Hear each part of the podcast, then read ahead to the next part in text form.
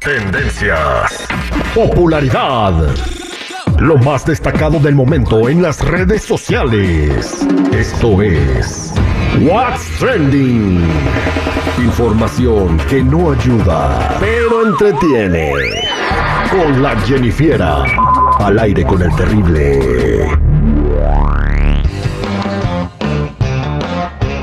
Pues ahora vamos a platicar con la Jennifiera lo que está trending en este día. Jennifiera, ¿qué pasó? Feliz inicio de semana, ¿cómo andamos? Al millonazo y pasadito. Bueno, chicos, el otro día yo les estaba comentando que había circulado un video en donde estaban exponiendo supuestamente a la familia Aguilar como tacaños, porque habían dejado 20 dólares de propina en un restaurante. Bueno, chicos, ¿qué creen? Hey, ¿Qué pasó? Que corren al mesero que los había expuesto y que les está, o sea, les está lloviendo por todos lados a este pobre mesero. Este chico se llama Mayas Blogs 502 en TikTok. Bueno, el mesero dice que tiene pruebas de todo y esto es lo que dice. No es justo que te van a correr por algo que es verdad. Si hubiera echado mentira, pues tienen razón, pero aquí no hay mentira.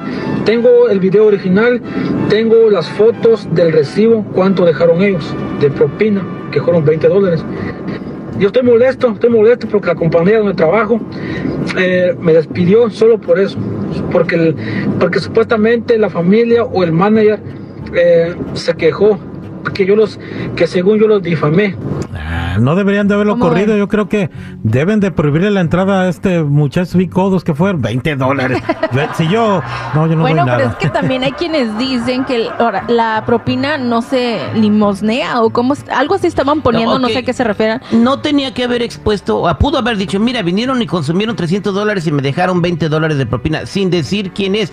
Pudo haber puesto alguien famoso, como ven, pero al estar exponiendo el nombre de la persona, entonces sí, eh, eh, estás violando la privacidad de la persona que puso y depositó la confianza en ese establecimiento para ir a comer.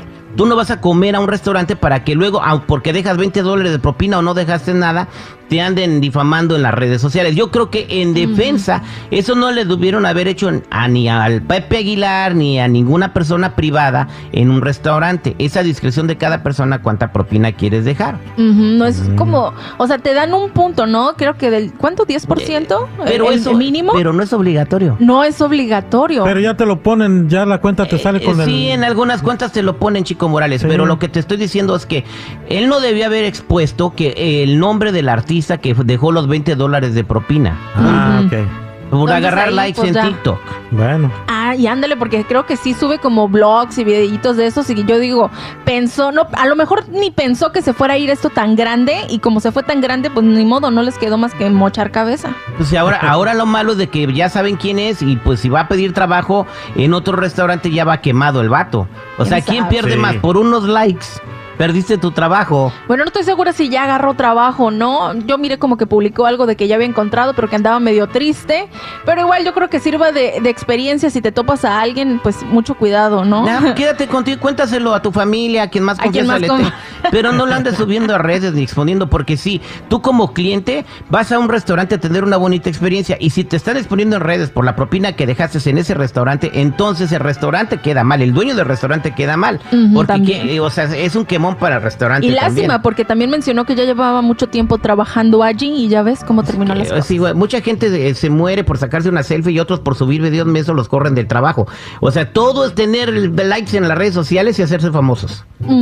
Qué bárbaro. Ni modo. Quiero pedir una disculpa en nombre de todos los meseros del mundo. Pero bueno, chicos, vámonos con otra cosa. Y es que Natanael Cano, ¿qué creen que hizo? ¿Qué? ¿Qué? No, no dejó propina. No, no es Ah, cierto. no, no dejó propina. Nos sorprendió una pareja en pleno día de su boda. Esta pareja de nombre Wendy y Martín se llevaron una gran sorpresa y les cantó Mi Bello Ángel, todo muy bonito. Aquí les tengo todo.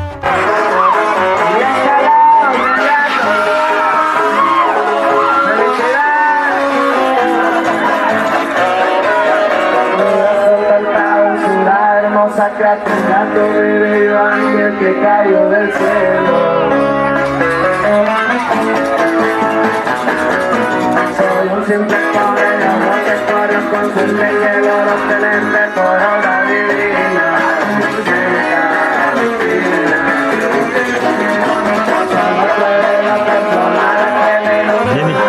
conquistarla o quería terminar con su relación. Hoy no más lo que No, pero ah, bueno, no estaba fea la canción, habla de algo bonito, por lo menos no habla nada feo, eh, nada muy fuerte. Pero bueno, ya que ya se habían casado, ya lo que siga después ya, ya es de ellos, ¿no? Independientemente del cantante. Le quería pedir el divorcio. No, ellos mismos dijeron que les gustaba esa música, así que bueno. Saludos para el compa Nata, el que grita cuando le pega los filetes. Bueno, chicos, ahora vámonos con algo viral y es que un error de construcción se viral en las redes sociales y esto pasó en Argentina ya que unos chicos contrataron pues a un albañil y no sé si a lo mejor a algún arquitecto, yo creo que no, porque hubo un error. Haz de cuenta que están en el baño y cierran la puerta y el, la puerta roza el, el switch de la luz y se prende la luz. O sea, no hay manera de que quede apagada esa luz. Cada que cierran la puerta... Te prendes. ¿Cómo? No entiendo. Cuando roza la puerta se prende el foco.